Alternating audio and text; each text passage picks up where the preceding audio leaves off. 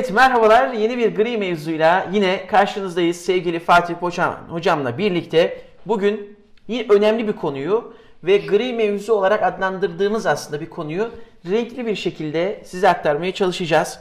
Ee, biz bugün Fatih Hocamla birlikte meşhur Z kuşağını konuşacağız. Z kuşağı bizden ne bekliyor? Bizler Z kuşağına ne verebiliriz? Z kuşağının böyle iletişim konusunda büyük bir şikayeti var. Yetişkinlere baktığımız zaman da özellikle X kuşağına baktığımız zaman da Z kuşağından çok büyük şikayetleri var. Ee, bakalım oradaki durumlar nedir? Bunları değerli Fatih Hocam'la birlikte sizlerle paylaşacağız. Hocam şimdi bu konuya girmeden önce e, bir iki rakam vermek istiyorum izninle. E, TÜİK 2017 yılında bir araştırma yapıyor. Ve 15-24 yaş grubu. Hani Z sen detaylara gireceksin zaten. Hani Z kuşağı dediğimiz zaman e, başka farklı bir yaş grubu söz konusu Evet. ama 15-24 yaş grubundaki gençlik rakamını açıklıyor. 11 milyon 878 bin 2017'ye göre. Ee, ve 15-24 yaş grubuna baktığımızda e, orada da enteresan bir sonuç var. Ben çok şaşırdım. %43'ü hocam eğit- eğitim hayatında devam ediyormuş. Yani %43. Ee, bu rakam bana şey geldi, düşük geldi. %13 hocam gençlerin yani 15-24 yaş grubunda y- %13'ü hem çalışıyor hem okuyor. %13. %13 sadece. %22'si hocam okula gitmiyor Vay. ama çalışıyor. Hocam yüzde yine 23'ü ne çalışıyor ne de okula gidiyor. Bunlar TÜİK bilgisi. Bunlar TÜİK'in Vay. 2016 yılında yaptığı araştırmanın sonucu. Yani %44, %45 aslında bir katma değer üretmiyor. Evet Ne ekonomiye ne eğitime. ve Çok yazık. tersten baktığımız zaman aslında biz bu grubun da e, doğru bir şekilde yönetemiyoruz. Bu gücü de doğru bir şekilde yönetemiyoruz. Ya. Çünkü çok büyük bir nüfusa sahip aslında. E, sıfırdan 20 işte 25 yaşa göre düşündüğümüzde ciddi bir nüfus oranını ortaya koyuyor. E, ama gençlik de bizim için çok önemli. E, ve hakikaten Z kuşağı sadece Türkiye için değil. Evet. Dünyayı açısından da önemli bir kuşak. Bu kuşakları bir konuşalım istiyorum. Bu Z kuşağı nedir, necidir, e, neler söylersin, e, nasıl bir tanımlama yapmak gerekir? Hocam e, Amerikalıların her şeyi tasnif etme gibi bir hastalığı var. Evet. E, ben hem Amerikalılara hastayım hem de bu tasniflere hastayım. E, bununla birlikte Hastasıyız değil, hastasınız. hastasıyım. Onlara hasta olmanın hastasıyım. Hasta olmanız. evet. Ya şöyle tabii ki yani arkadaşlar oturuyor, bilimi üretiyor. Yani bizim gibi dizi seyretmek yerine arkadaş laboratuvarda sabahlıyor, kütüphanede sabahlıyor. O yüzden, o yüzden geçmişte benim atalarımın veya benim kültürümün ortaya koyduğu disiplinleri sahipleniyorlar, üstüne koyuyorlar, parlatıp bize satıyorlar. Biz de işte her türlü kitabı tercüme ediyoruz ve onu sanki üretmişiz gibi veya üretiyormuş gibi okullarımızda şurada burada pazarlıyoruz. Ben bunun hastasıyım yani. Ben bunu sevmiyorum. Yani bizim artık öze dönmemiz lazım. Tekrar disiplin üretmemiz lazım. Neyse o başka bir konu. Onu da tartışalım. Ya bunu şundan dolayı dedim. Z kuşağın e, jargonuna baktığında hastasıyım dediğin zaman böyle hayranlık uyandırır. Ha, o, o anlamda. o anlamda söylemedim. Tamam. Negatif. Tamam. Ee, bununla birlikte ben bu e, tasnife katılıyorum. Neden katılıyorum? Daha önceki programlarımızdan birinde Alvin Toffler'dan bahsetmiştim. evet, hatırlıyorum. Şimdi onun 3. dalga kitabından bahsetmiştim. Başka bir konu sebebiyle bahsetmiştim. Şimdi bu konuya gelelim. Ee, Alvin Toffler diyor ki dünya diyor, yeryüzü diyor temel 3 dalga yaşamıştır. Biri yaklaşık e, 1750 yılında tamamlanan ve süresi 10 bin yıl süren tarım toplumu dalgası diyor. 1750 yılındaki sanayileşme ile birlikte sanayi toplumu ikinci dalga başlamıştır diyor. 1950 yılında sanayi toplumu, sanayi dalgası zamanını tamamlamış ve yerini bilgi çağına, bilgi dalgasına, üçüncü dalgaya bırakmıştır diyor. Elbette ülkeden ülkeye, hatta herhangi bir ülke içinde bölgeden bölgeye bu tarihler değişebilir. Yani biz üçüncü dalgayı maalesef 1950 yılında yakalayamadık. 1000 Biz üçüncü dalgayı 1980 belki 1990'lardan sonra yakaladık. Burada hemen sosyologlar devreye giriyor. Diyor ki birinci dalgada diyor hız hiç önemli değildi diyor. İkinci dalgada hız önemliydi ama yaşamsal değildi diyor. Üçüncü dalgada ise diyor hız hatta hız ötesi yaşamsal diyor. Şimdi bilgi ve ekonomik değerler o kadar hızlı üretiliyor ve o kadar hızlı el değiştiriyor ve o kadar hızlı eskiyor ki dolayısıyla sosyolojik anlamda insanlar ve toplumlar da bu hız içinde çeşitli kırılımlara uğruyorlar. İşte bizim bu em, sessiz kuşak dediğimiz baby boom Boomer.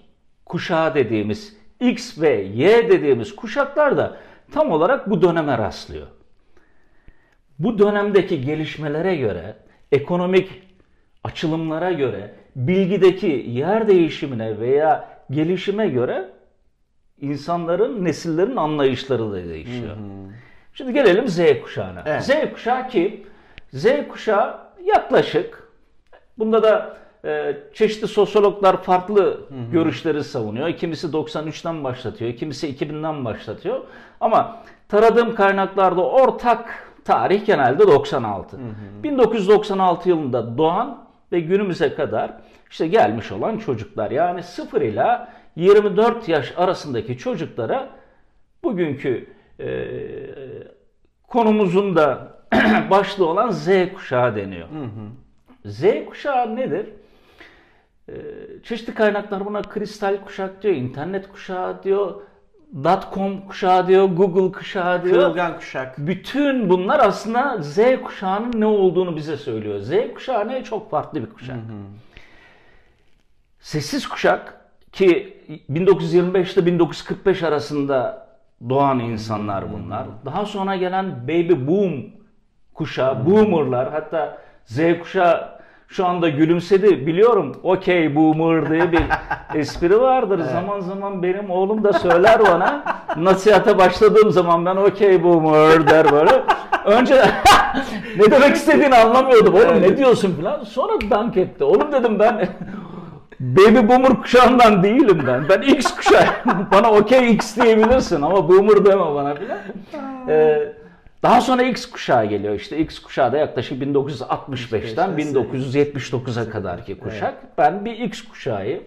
Ve X kuşağının da gerçekten özelliklerini taşıyorum. Evet. Ve benim yaştaşım olan herkesin de ekstrem arkadaşlarım hariç, ekstrem tanıdıklarım hariç bu kuşağın özelliklerini taşıyorum. Aha. Mütakiben Y kuşağı geliyor. İşte neyse konu Z kuşağı. Oradan devam edelim. Z kuşağı diğer kuşaklardan çok farklı. Diğer kuşaklar birbirinin içine girdiği için çok benziyorlar. Mesela e, Y kuşağı 1980'de doğan, e, 96'ya kadar doğmuş olan kuşak. Onlar sokakta topaç çevirdi. Çelik çomak oynadı. Tabii tabii tabii. Benim, benim kuşağım. Tabii tabii. birdir bir oynadı. Yani akşam anneleri bağıra çağıra onları çağırdı, davet etti de eve onlar Akşam- gene Akşam gelmedi. ezanıyla birlikte O da gelmediler gene. Evet. Benim kuşağım gibi ama şimdi Z kuşağı öyle değil. Z kuşağı bambaşka. Niye bambaşka? Bir defa dijital dünyaya doğdular. Ee, benim kuşağım anne babalarımız sussun diye bilye verirdi. Boncuk verirdi. Efendime söyleyeyim puzzle'larımız vardı.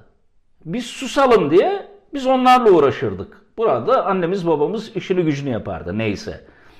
Ee, bizimle ilgilenmek için biz isim şehir oynamayı çok severdik de isim şehir oynarlardı. Ya. Ne güzeldi ya. E Şimdiki Y kuşağı mesela televizyonla avuttuk onları. Tabii. Televizyonu açtık, çizgi film seyrederken anneler tıktı ağzına yemeği. Şimdiki kuşağın elinde tablet var, akıllı telefon var. Bunlar doğdukları gün bunlara sahip oldular. Bugün 3 yaşındaki bir çocuk, 2 yaş, 2,5 yaşındaki bir çocuk yani artık akli melekeleri yerine gelmiş, elini kolunu kullanmayı bilen bir çocuk akıllı telefonu açıp şifresini girip orada rahatlıkla arama motorunda istediği bir çizgi filmi bulabiliyor.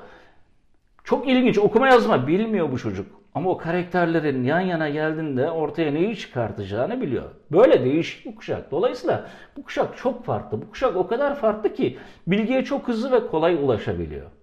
Dilediği zaman dilediği bilgiye ulaşabiliyor. Bu kuşak o kadar farklı ki tarih boyunca evinde en çok oturan kuşak. Ama tarih boyunca sokağa da en az çıkan kuşak. Evet. Az önce söylediğimiz gibi bizi sokaktan annemiz alamazdı. Biz çocukları döve döve adeta sokağa çıkartıyoruz da yine de çıkmak istemiyorlar. Ee, dün hocam bir seans yapıyorum öğrencimle. 6. sınıf. Ee, dedim ki ya dedim en iyi arkadaşın kim dedim. En iyi dostun kim? Şöyle bir durdu. Cevap vermekte çok zorlandı. Tam Z kuşağı hocam. Ee, peki dedim ya sen hani hafta sonları falan dışarı çıktığında ne yapıyorsun kimlerle? Pandemi öncesinden bahsediyorum. O dedi ki ben çıkmam ki. Nasıl yani? Ee, Vallahi çıkmam. Yani işte tenis oynamaya gidiyor. Peki dedim teniste arkadaşlarım var mı? Ee, düşündü düşündü zar zor bir isim hatırlayabildi. Ee, dedim peki bundan rahatsız mısın? Yok dedi rahatsız değilim dedi. Ee, benim dedi şeyde sanal ortamda o bilgisayar oynarken Evet. arkadaşları var. Ya. Onlarla dedi güzel vakit geçiriyorum. Ee, şunu düşündüm. Yani onu dinlerken anlamaya çalışıyoruz ya birazdan onu da konuşacağız. Ee, hocam şu bahsettiğin o durumlardan e, rahatsız olduklarından bile haberdar değiller. Çünkü e, biraz önce yine ifade ettiğin gibi o şeyin üzerine doğmadılar. Yani sokağa çıkmak, orada sosyalleşmek, o arkadaşlarla birlikte bir şeyler yapmak. Peki dedim ki neden? Ya dedi arkadaşlarımın anneleri dedi dışarıya çıkmalarına izin vermiyor. Neden? E çünkü korkuyorlar. Herhangi bir şey olacak diye. Bir de bu kuşağın böyle de bir şeyi var. Tam ona geleceğim hocam. Şimdi bu kuşak güvensiz bir kuşak. Evet. Bu kuşak o kadar güvensiz ki anne ve babası dışında kimseye güvenemiyor.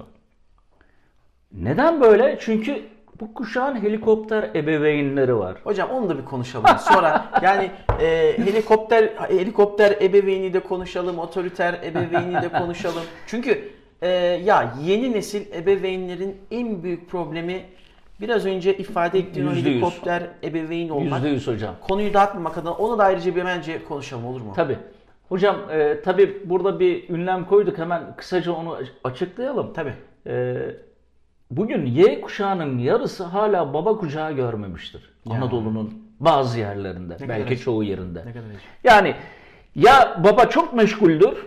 Hani genelde toplumlar öyledir. Hele hele bizim toplumumuz öyledir. Ya baba çok meşguldür, zaman bulamıyordur ya da baba yani hani Ataerkil. ilginç bir şey var ya, kültür var ya bizde. Baba işte büyüklerin yanında çocuğunu sevmesi falan gibi kesinlikle katılmadığım bir kültürdür. Yarısı çocuğunun kucağına almamıştır bile. Bugün bugün Z kuşağı ise kucakta büyüyor. Z kuşağının anne babası X kuşağının gençleri, Y kuşağının öncülleri. Y kuşağının özelliği ne? Eğitimli bir kuşak. O güne kadar ki en eğitimli kuşak. Ee, X kuşağının, düzeltiyorum Z kuşağının anne babaları kim? Stiletto giyen, plazada çalışan anneler. Çocuğunun altını değiştiren babalar. Şimdi diğer kuşaklarda böyle bir anne baba modeli göremezsin. Ama Z kuşağının anne babası bu. Dolayısıyla çocukların üzerine o kadar titriyorlar ki çocuklar o kadar merkez merkezde ki hocam başkasına güven geliştiremiyor, ihtiyaç da duymuyor.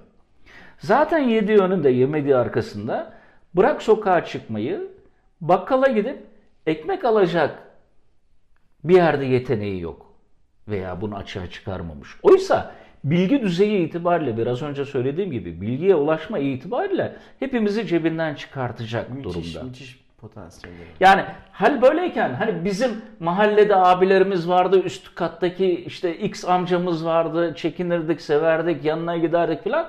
Bunlarda öyle bir ilişki modeli Çünkü yok. mahalle kültürümüz de kalmadı. Evet. Koca koca katlı binalarda ufacık ufacık o Evet. kutuların içerisinde modern hayatı şey ben ona şu- şuna benzetiyorum hocam. Kemal Sayar'dan duymuştum ben, dinlemiştim. Harika bir benzetme.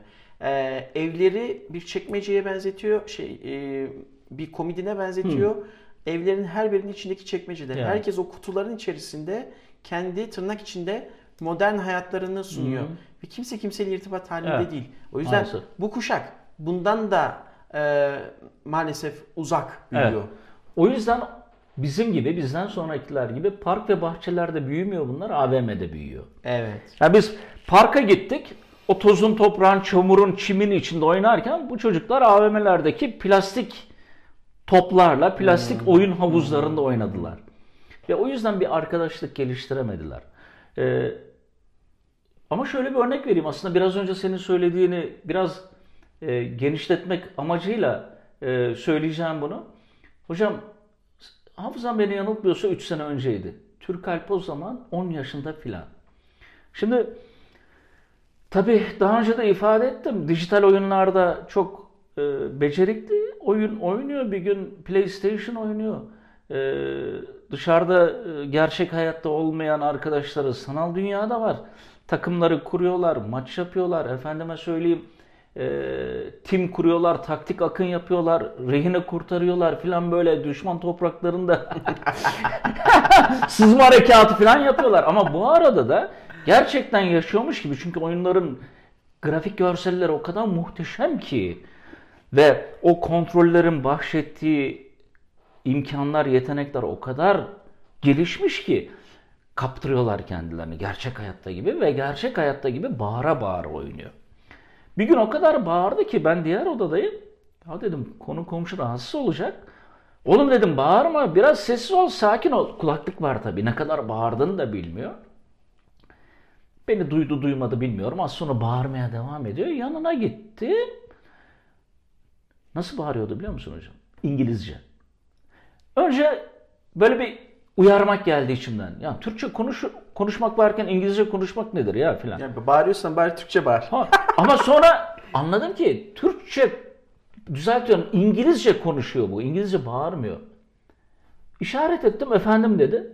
Oğlum dedim kimle oynuyorsun? Bilmiyorum dedi. İsimleri dedim. Şeyden baktı. Konsoldan baktı. Bir şeyler dedi. Oğlum kim bunlar? Bilmiyorum baba dedi. Hangi ülkeden? Türk mü? Değil. Nasıl yani? Beş tane arkadaşı artı bu. Altı. Türk olmayan çocuklarla oyun oynuyor. Evet. Hocam yani düşünebiliyor musunuz? Acayip, acayip, acayip. İşte şey yani e, bu bu kuşağın hocam e, hakikaten şey kendi içlerinde oluşturdukları bambaşka bir dünya var Evet. ve o dünya içerisinde Evet. kendi gerçekliklerini yaşıyorlar. Bu kuşağın bir özelliği daha var. Olumsuz anlamda ifade edeceğim. E, bizim kuşağımıza göre e, mesela boşanma oranları çok yüksek dönemimizde. E, ve işte X kuşağına baktığımızda aile kavramı çok güçlü. Y kuşağına geldiğimizde aile kavramı yine var. Ama X'teki kadar güçlü değil. Z'ye baktığımızda boşanma oranlarının çok artmasıyla birlikte aile kavramının da maalesef bir önceki kuşaklara göre çok da hakimi değiller. Ve özellikle 20 ile 24 yaş grubu arasına baktığımızda ileride evlilikle alakalı işte aileyle ilgili yaklaşımlarına baktığımız zaman da e, çoğunun e, bir aile kurmayı, işte evlenmeyi çok gereksiz gördüklerini. Yani bu gidişatın bir de e, böyle de bir durumu var. Evet. Peki tamam bu olumsuz çerçeve var E, ama ne olacak? Yani olumlu tarafları da var, olumsuz tarafları da var. Peki biz onlardan önceki kuşaklar olarak onlara nasıl yaklaşmamız gerekir? İstersen bunu da bir konuşalım. Hocam bir şey açıklığa kavuşturalım. Ee, ben mi yanlış anladım acaba? Boşanma oranı yüksek dedin ya. Orada Z kuşağını mı kastettin? Hayır hayır Z kuşağı değil. Ee, şu andaki ebeveynleri söz konusu aldığımızda Z kuşağının ebeveynleri. Tabii tabii Tamam, Z anladım. kuşağının ebeveynleri Tamam. çünkü boşanma oranı çok yüksek olduğu için bizzat Z kuşağı aile kavramından uzak büyüyor. Evet. Ve o yüzden aile olmaya, evlenmeye e, uzaklar. Hocam Soğuk bakıyorlar. aynen, aynen, aynen. Yanlış anlaşılmasın. Katılıyorum. Ee, tabii bu kuşağın birkaç özelliği de var. İstersen önce onları da söyleyelim. Lütfen. Ondan sonra e, diğer konuya geçelim. E, bu kuşak biraz önce bahsede geldiğimiz sebepler yüzünden sabırsız, Hmm, çok sabırsızlar ya. tatminsiz ve bireysel. Bireysel takılmayı, tek takılmayı çok seviyorlar. E, marka düşkünlükleri var. Evet. Niye marka düşkünlükleri var? Bunu hemen e, şununla izah edeyim ben. E, Teknosa bir araştırma yapıyor. E, 7-14 yaş aralığındaki çocukların e, yaklaşık 1 milyon 600 bin içeriğine, ürettikleri içeriğe bakıyor. Buradan ilginç bir şey çıkıyor. Çocuklar Z kuşağı internette geçirdikleri zamanın %97'sinde neredeler hocam?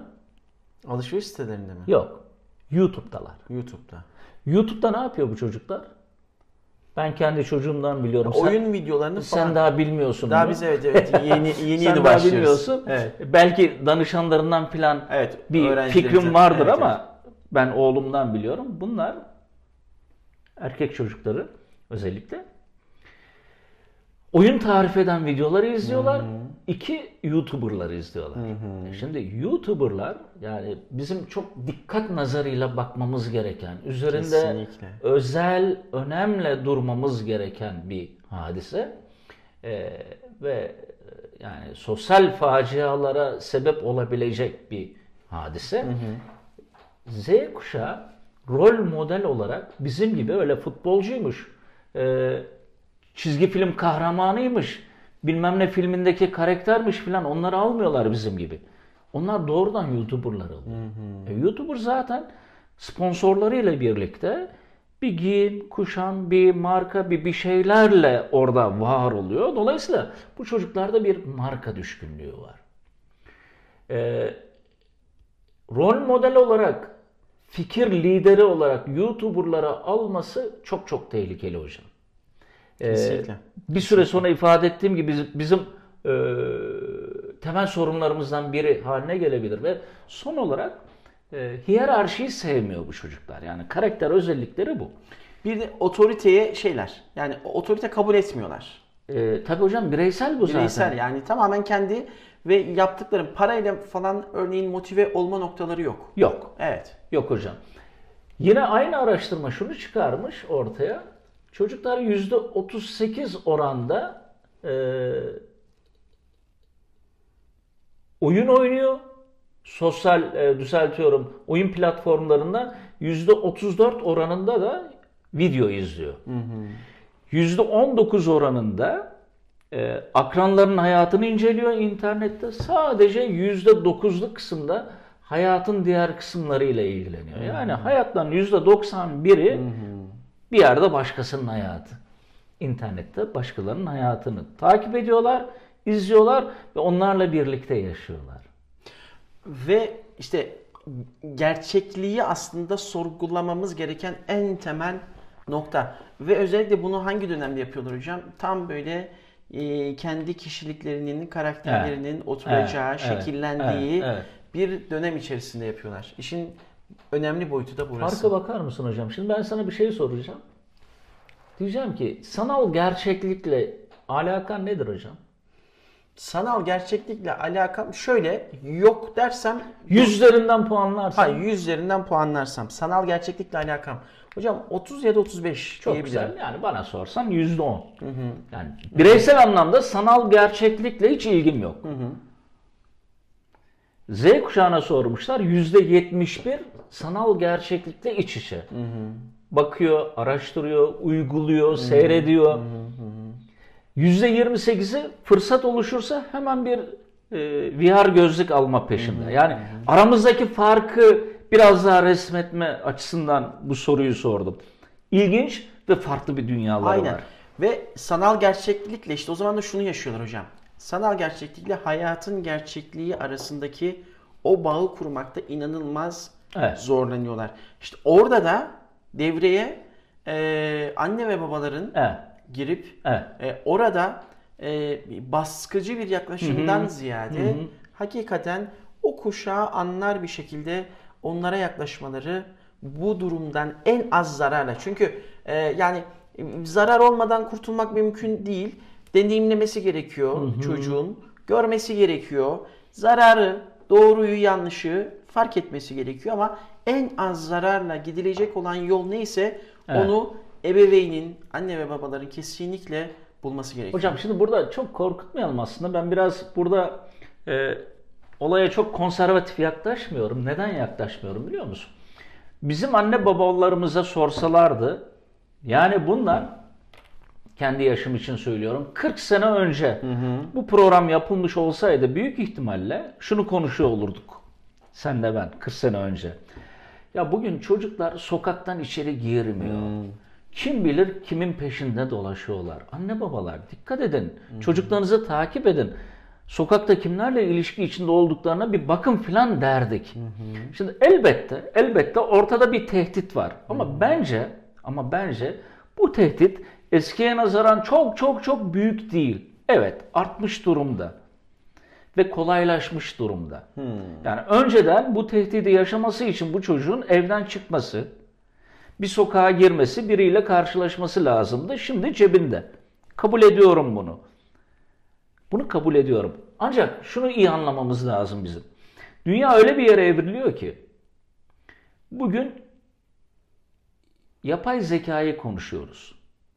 Bugün şu anda herhangi bir markadan bahsedelim. Telefonunu açtığın zaman o markayla ilgili reklamların geldiğini telefonuna göreceksin. Bugün öyle bir dünyadan bahsediyoruz ki tren artık 1200 kilometre bölü saat hızla gidiyor. Hyperloop. Elon Musk'ın yaptığı. Yani çok kısa bir süre sonra bu hayatımıza girecek. Şimdi böyle bir dünyada yani yani bilim insanlarının dijital beyinlerin sürekli bir şey ürettiği ve bizim de bizim de varımızı yoğumuzu yatırarak ülke olarak birey olarak onlara muhtaç olduğumuz bir dünyada bu çocuklara öyle bir dünya hazırlamalıyız ki bizim hem onlarla mücadele edebilsinler hem de benliklerinden kopmasınlar. Şimdi biraz önceki söylediğimiz şeyleri anne baba dinlerse eyvah bizim çocuğumuz nereye gidiyor? Yasaklayalım, önünü keselim, takip edelim, elinden alalım gibi yollara başvurma ihtimalleri var. Bunu nereden biliyorum? İhtimal de değil. Yapıyorlar. Ya heh, benim oğlumun arkadaşları var anne baba telefonunu elinden alıyor. Bunu daha önce konuştuk. Bu doğru bir şey değil. Kesinlikle değil. Yani niye değil? E bu çocuk bu çocuk o öykündüğümüz ülkelerdeki akranlarıyla nasıl baş edecek 20 yıl sonra? Tabii tabii. E çünkü o çocuk 2-3 yaşında başlıyor hocam. Kore'ye bakın, efendime söyleyeyim Japonya'ya bakın. Amerika'daki düzgün mahallelerdeki, düzgün okullarda okuyan, düzgün ailelerdeki çocuklara bakın. Küçük yaştan itibaren hem hal neyle? Bilimle, dijital dünyayla. Robotik kodlamayla. E biz elimden aldık çocuğun hadi çelik çomak oynasın. Hocam burada e, katılıyorum sana. E, fakat işte hani anne ve babanın kendisini e, yetiştirmesi gerekiyor. Düzgün müdahaleyi yapabilmesi için. E, ama yani etrafımıza baktığımızda etrafımızdaki gerçekliği de ifade etmemiz gerektiğinde e, çoğu anne ve babanın hakikaten ne yapacağını bilmediğini görüyoruz ve bilmediğini bilmesine rağmen bunun içinde hiçbir şey yapmadığını görüyoruz. Bak Evet. çok basit bir örnek vereceğim. Ee, dün değil ondan önceki gün Hak'tan Umut'u parka çıkarttım. Parkta oynarken hocam 3 tane e, yavru zannediyorum 4. sınıf ve 5. sınıf ya üstü değil. 3 tane çocuk. Parktalar hocam bu çocuklar. Ne yaptılar biliyor musun? Ne yapıyorlar?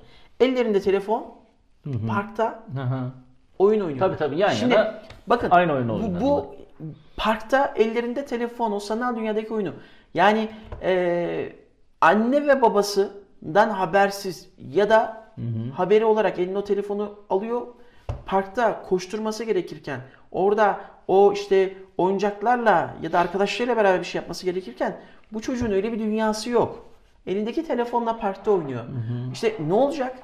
Ee, bunun dikkatini çekmek ve burada anne ve babalara da kendilerini gerçekten geliştirerek ve eğer yapamıyorlarsa da hiç çekinmeden bu işi nasıl çözebileceğine Destek yönelik alarak. dışarıdan Tabii. destek almaktan hiç çekinmemeleri gerekiyor. Çünkü hocam e, ya sen bu konuda çok hassassın biliyorum. Ben de nacizane hassas o, o hassasım ve adım atmaya çalışıyorum. Nesil kaybediyoruz.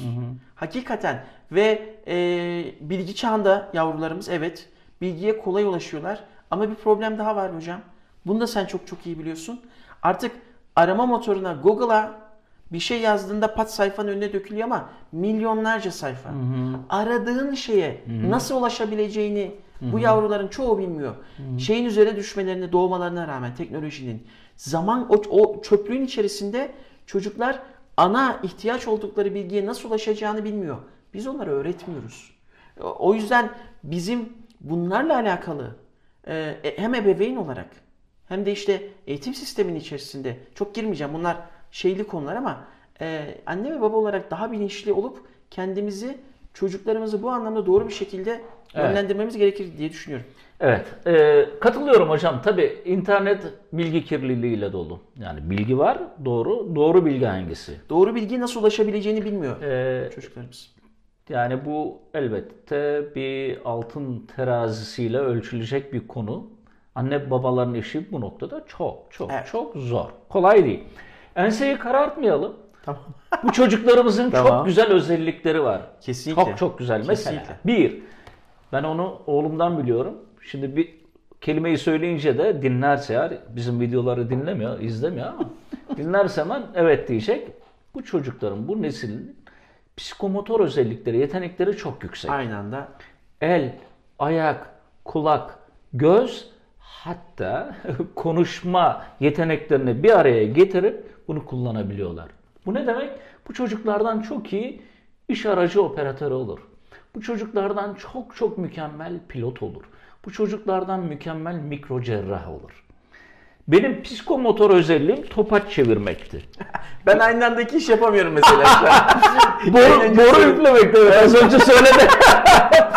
ya hayranlıkla izliyorum Kesinlikle. hocam. Yani yeni bir oyunu açıyor.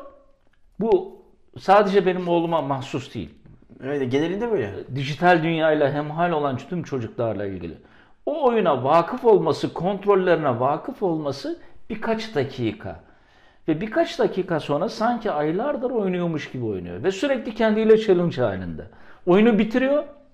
Oyunda çeşitli görevler oluyor, oluyor, oluyor. Kimisi 2-3 gün sürüyor, kimisi 2-3 hafta. Oyunu bitiriyor. Bir es veriyor araya birkaç hafta, birkaç ay. Sonra tekrar dönüyor.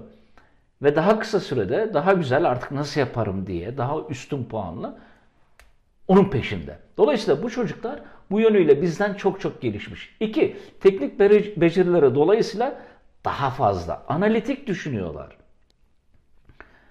Ee, oyun oynamak basit alınacak bir konu değil. Çok önemli hatta. Çocuk gelişim açısından çok önemli. Oyun oynamak, oyun yazmanın dijital anlamda ön koşulu. Dijital anlamda oyun yazmak ise zaten o dünyaya vakıf olmayı gerektirecek bir hadise. Elbette çocuklarımızın hepsinin oyun yazması gibi bir şey söz konusu bile olamaz. Ama o dünyaya bu çocukların hazır edilmesi lazım. Yani tıpkı işte müsabakadan önce sporcuların ısınması gibi. Bu çocuk dijital dünyayla lisede veya üniversitede tanışmamalı. Bu çocuk küçüklüğünden itibaren onunla hemhal olmalı. 3.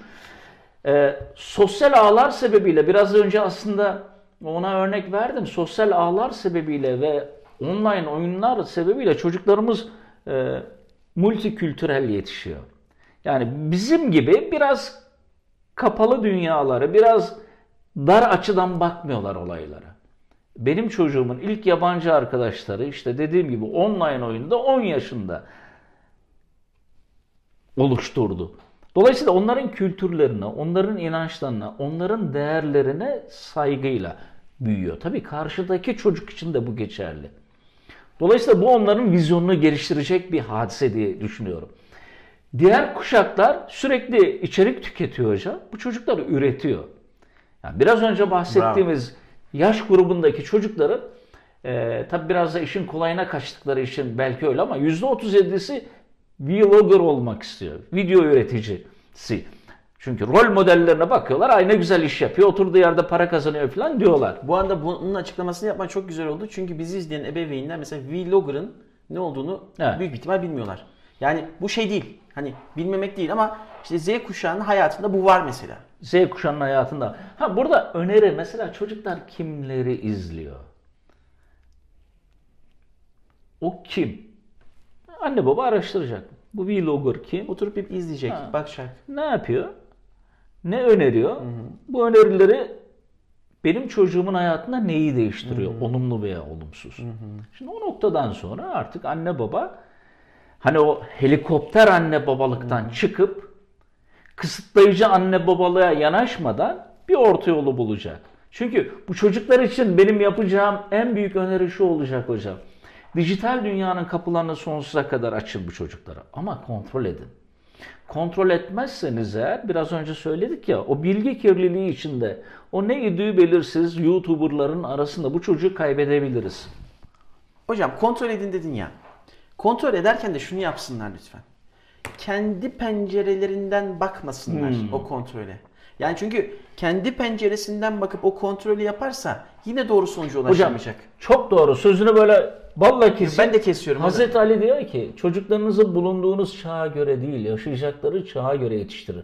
Bunu ne, kadar- zaman söylüyor? Ya ne kadar öngörülü. 630-640 Ya. yılında. Ne kadar öngörülü Ya söz. tabii ki vizyona bakar mısın? Dolayısıyla bizim hazır bulunmuşluğumuza göre, bizim kültürümüze göre, bizim anne babamızdan aldığımız terbiyeye göre bu çocuğa davranırsak ona iyilik yapmış olmayız. Çünkü 40 yıl sonra, 30 yıl sonra, 20 yıl sonra bu çocuğun hayatında biz yokuz.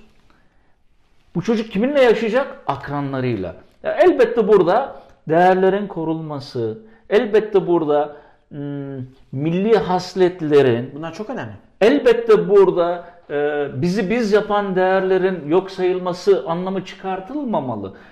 Biz bunu bir araya getirmeliyiz. Biz derken tabii bu yükün tamamını anne babaya yüklemek de hiç doğru değil hocam. Tabii, tabii. Burada devlete Tabii. çok çok büyük Tabii. e, işler düşüyor. Çok çok büyük işler.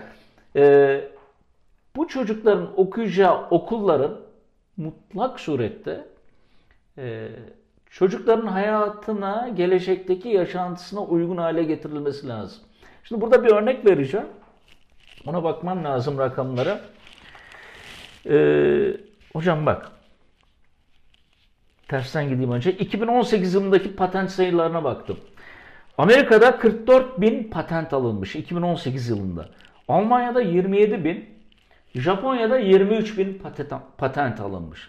Hadi diyelim bunlar açık ara bizden önde bize tur bindirmiş ülkeler e, filan daha çok fırın ekmek yememiz lazım. Okey kabul. 46 milyonluk İspanya. İspanya'ya 1776 patent almış. 5 milyonluk dikkat buyurun. 5 milyonluk İrlanda 801 patent. 5,5 milyonluk Norveç 610 patent almış. Türkiye 86 milyon diye övünüyoruz ya. Yalnızca 572 patent almış. Hocam icat çıkartma diye büyütüyoruz. Ya. Nasıl o patentler alınacak? Niye böyle peki? Biraz ileriye gidin. PISA'yı biliyorsun hocam. Biliyorum biliyorum. Ee, anne babalar da bilecektir. Kısaca anlatayım.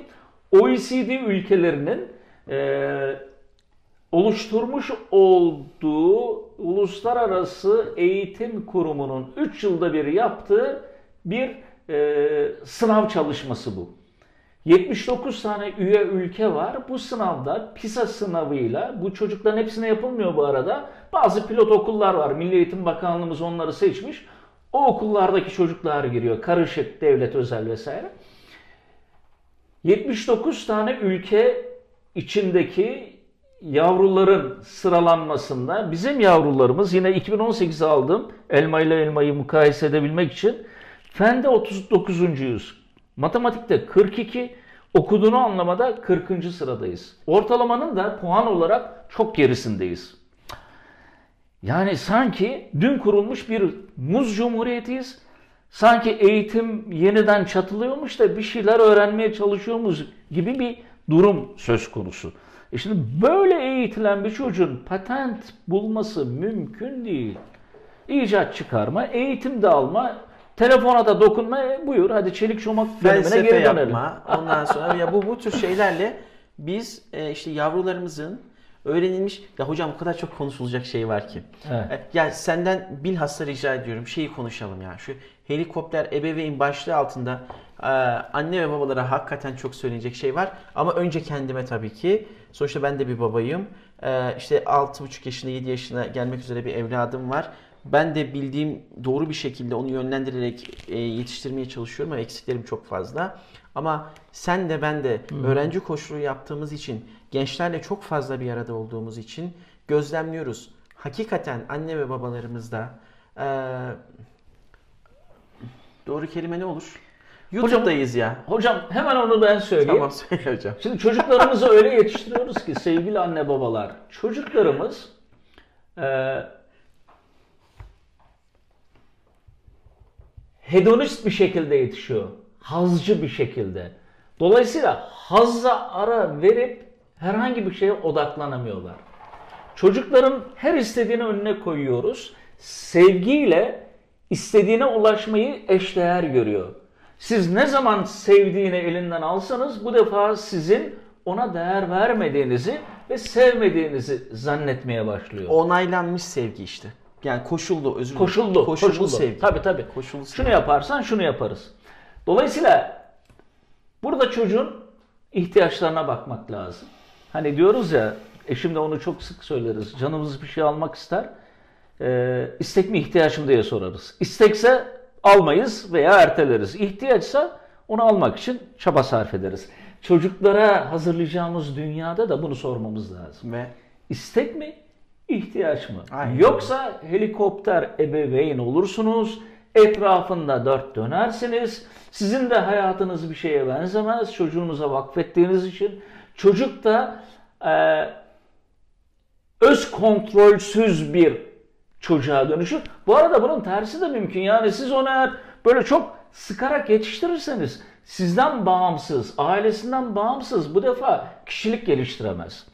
Dolayısıyla orta yolu bulmak lazım burada. Sonuçta bunlar çocuk, bunlar yavru. Doğruyla yanlışı öğrene öğrene gidiyorlar. Ama bazen o öğrenirken öyle büyük maliyetlere sebep olabiliriz ki bazen önlerini temizlemek, bazen özellikle engelleri bırakmak lazım ki kaslarını geliştirebilsin.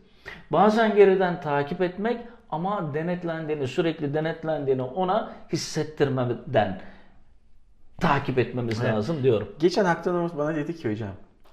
E, tabii enerjisini atması gerekiyor. Dışarıda çıkamıyor ya. Evin içinde fıldır fıldır koşuyor. Bir yere girdi. Oğlum dedim orada ne işin var? Sonra dedi ki bana. Baba unuttun mu? Ben çocuğum. Ben her yere girerim. ya Yani bu müthiş, bu müthiş müthiş bir şey. Ee, ya Halil Cibran'ın hocam hani e, anne ve babalara sesleniyoruz falan. Çok sevdiğim ve benim e, işte veli seminerlerinde Hmm. ailelerle paylaştığım bir şiiri var. no, süper. Şiir okumayı çok beceremiyorum ama paylaşmak istiyorum. Şiirin adı Çocuklar. Diyor ki aynen biraz önce senin aslında açtığın yolla paralel çok güzel şeyler paylaşıyor. Çocuklarınız sizin çocuklarınız değil. Onlar kendi yolunu izleyen hayatın oğulları ve kızları. Sizin aracılığınızla geldiler ama sizden gelmediler. Ve sizinle birlikte olsalar da sizin değiller. Onlara sevginizi verebilirsiniz ama düşüncelerinizi değil. Çünkü onların da kendi düşünceleri vardır. Bedenlerini tutabilirsiniz ama ruhlarını değil. Ya. Çünkü ruhlar yarındadır. Siz ise yarını düşlerinizde bile göremezsiniz. Siz onlar gibi olmaya çalışabilirsiniz ama sakın onları kendiniz gibi olmaya zorlamayın. Çünkü hayat geriye dönmez. Dünle de bir alışverişi yoktur. Siz yaysınız, çocuklarınız ise sizden çok ileri atılmış oklar. Okçu sonsuzluk yolundaki hedefi görür ve o yüce gücüyle yayı eğerek okun uzaklara uçmasını sağlar. Çünkü okçu uzaklara giden oku sevdiği kadar başını dimdik tutarak kalan yayı da sever. Bunu ben defalarca okudum ve her okuşumda inanılmaz şekilde Hocam senin şey vardı. E, ailelere verdiğin seminer vardı. Ok ok okçu ve yay buradan tabii tabii buradan buradan buradan esinlenerek hatta ben o seminere şeyle çıkarım hocam. Buradan çok da şey vermeyeyim ama ok ve yayla çıkarım ilk başlangıçta. Orada o merakı Çok güzel. alıp anlatır anlatır. En sonunda da bu şiirle Ya, bitirir ve oradan dikkati güzel. sağlamaya çalışırım. İşte bizden yani bizden gelmediler, bizim değiller. Emanetler. Bizden ayrı bir bireyler onlar. O yüzden kendi penceremizden değil, onların çünkü onların da beklediği o. Ee, beni benim değer ve yargılarımla yargıla ve anlamaya çalış. Bunu istiyorlar bizden ve onların pencerelerinden bizim bakmamız gerekiyor. İşte Haktan Umut'un bana bunu ifade hatırlattığı gibi Türk Alp'in Türko'nun eee okey boomer dediğinde şöyle bir kalıp ya ne demek istiyorsun deyip onun penceresinden bakıp onu anladığında eğer bunu yapamazsak o pencereden bakamazsak Z kuşağını alfa kuşağını, sonraki kuşağı anlamamız ve aradaki iletişim çatışmalarını çözebilmemiz çok mümkün değil maalesef. O yüzden anne ve babalara çok iş düşüyor hocam. Aa, ya evet ya. Ee, vallahi hocam daha benim içimde söylemek istediklerim var. Ama bitirelim Evet. eğer istersen. Kitabımız var. Var mı senin söylemek istediğin herhangi bir şey? Ee, ya senin de var diye düşünüyorum ama O- Hocam o kadar çok notum var ki Hocam ama, ama işte- konu, konu zengin. bir de Ee, Z, Z kuşağı. bir Hani programda bunu ifade etmek zor. bir de YouTube'da biliyorsun süre uzun olduğunda e, o kuşağı yakalamak da çok mümkün olmuyor. O yüzden e, bir sonraki programda inşallah konuşalım. Harika bir kitap var. Evet, e, sevgili dostlar, Timothy Galway'in e, İş Hayatında Zihin Oyunları kitabını ben önereceğim. İş hayatında dediğine bakmayın. İş adamlarını veya çalışan bireyleri ilgilendirmiyor sadece. Şöyle düşünelim. E, hani böyle e, bazen deriz ya ya iş değiştirmem lazım. Şöyle güzel bir kafeterya açayım veya ya kitap satayım. içeride böyle kahve kokuları olsun. Bir Veya- sahil kasabasında. Oraya geleceğim. Veya bazen hanımefendiler der ya bir butik açsam. Kurumsal hayattan veya iş dünyasından o kadar bıkmıştır ki mutsuzdur. Veya tası tara her şeyi toplayıp gidelim bir sahil kasabasına Yerleşelim. deriz yani. Acaba bütün bunları gerçekleştirsek gerçekten mutlu olur muyuz? Oo, çok güçlü soru. Tabii. Çok güçlü soru. Ve bütün bunları gerçekleştirdiği halde insanların hepsi mutlu olabilmiş mi? Cevabı burada. Aa, çok güzel ya. Çok Keyifli merak ettim. okumalar diliyorum. Ben okumamıştım. Ben de edineceğim hocam. Okuyacağım. Teşekkürler. Ben teşekkür ederim hocam. Aa, hocam burada bitiriyoruz o zaman. Okey. Ee, Allah sağlık saat verirse, bir mani Amin. çıkmayacak olursa önümüzdeki hafta İnşallah. yine bir gri mevzuyla sizlerle birlikte olacağız. O zamana kadar lütfen bu konuyla alakalı e, yorumlarınızı videonun altına eksik etmeyin. Katıldığınız, katılmadığınız, Katılmadığınız, önerecekleriniz, öneriler aynen e, çocuklarımıza nasıl davrandığınız, nasıl davranılması gerektiğiyle ilgili tavsiyelerinizi gerçekten merakla bekliyoruz. Evet. Ee, abone olmayı unutmayın. Etrafınızda paylaşmayı unutmayın. Hocam bu geleneksel. Ben şimdi çok dikkat ettim. Hmm. Bizim bunu söylememiz gerekiyor hocam. Yani tüm şeyde YouTube programlarında Evet. özellikle başlangıçta söylüyorlar ama biz kendi standartlarımızı oluşturuyoruz ya. Evet ya biz biraz böyle cool davranıyoruz Evet. ama hata yapıyoruz. Yok biz bence ne olur abone olun, ne olur takip edin ya. Paylaşın. Yani bunu bunu ihmal etmeyin lütfen. Ee, görüşünceye kadar Hoşçakalın. sevgiyle saygıyla. Hoşçakalın. Görüşmek Kendinize iyi üzere. bakın. Hoşçakalın.